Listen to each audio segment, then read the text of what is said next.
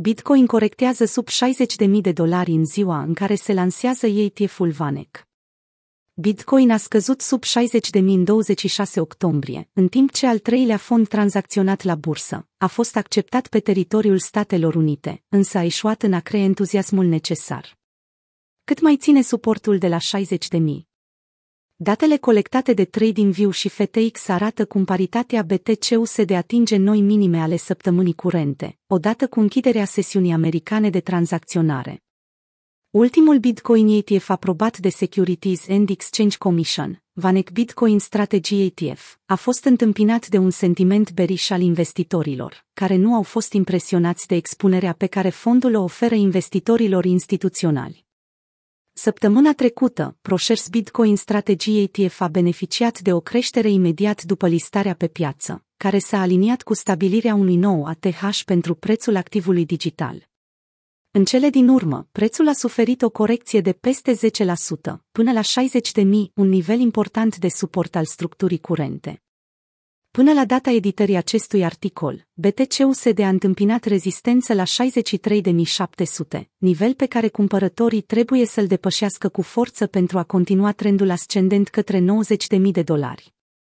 Ar fi pur și simplu firesc ca prețul BTC să scadă până la 61.600, a transmis Rect Capital într-un mesaj postat pe Twitter, însoțit de graficul de mai jos. În cazul în care prețul păstrează acel nivel, înseamnă că taurii dețin controlul asupra pieței.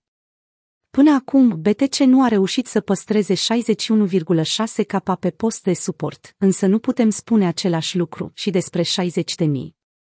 Chiar dacă nivelul cedează și prețul suferă o corecție pe parcursul sesiunii asiatice, analiștii sunt de părere că Bitcoin rămâne bullish și în cazul în care corectează până la 50.000 de dolari.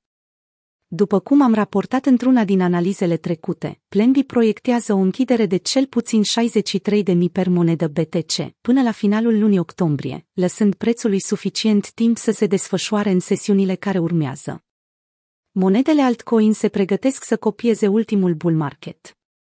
Majoritatea monedelor alternative au suferit o mică corecție la finalul sesiunii din 26 octombrie, chiar înainte de închiderea lumânării de o zi.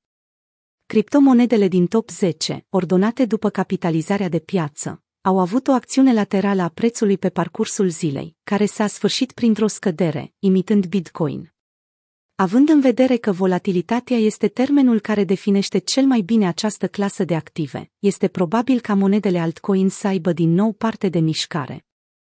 Știm că această structură este foarte asemănătoare cu ultima, unde am putut observa testări ale suportului, înainte de a continua creșterea, a transmis Michael Van de Pop într-unul din ultimele sale videouri postate pe YouTube.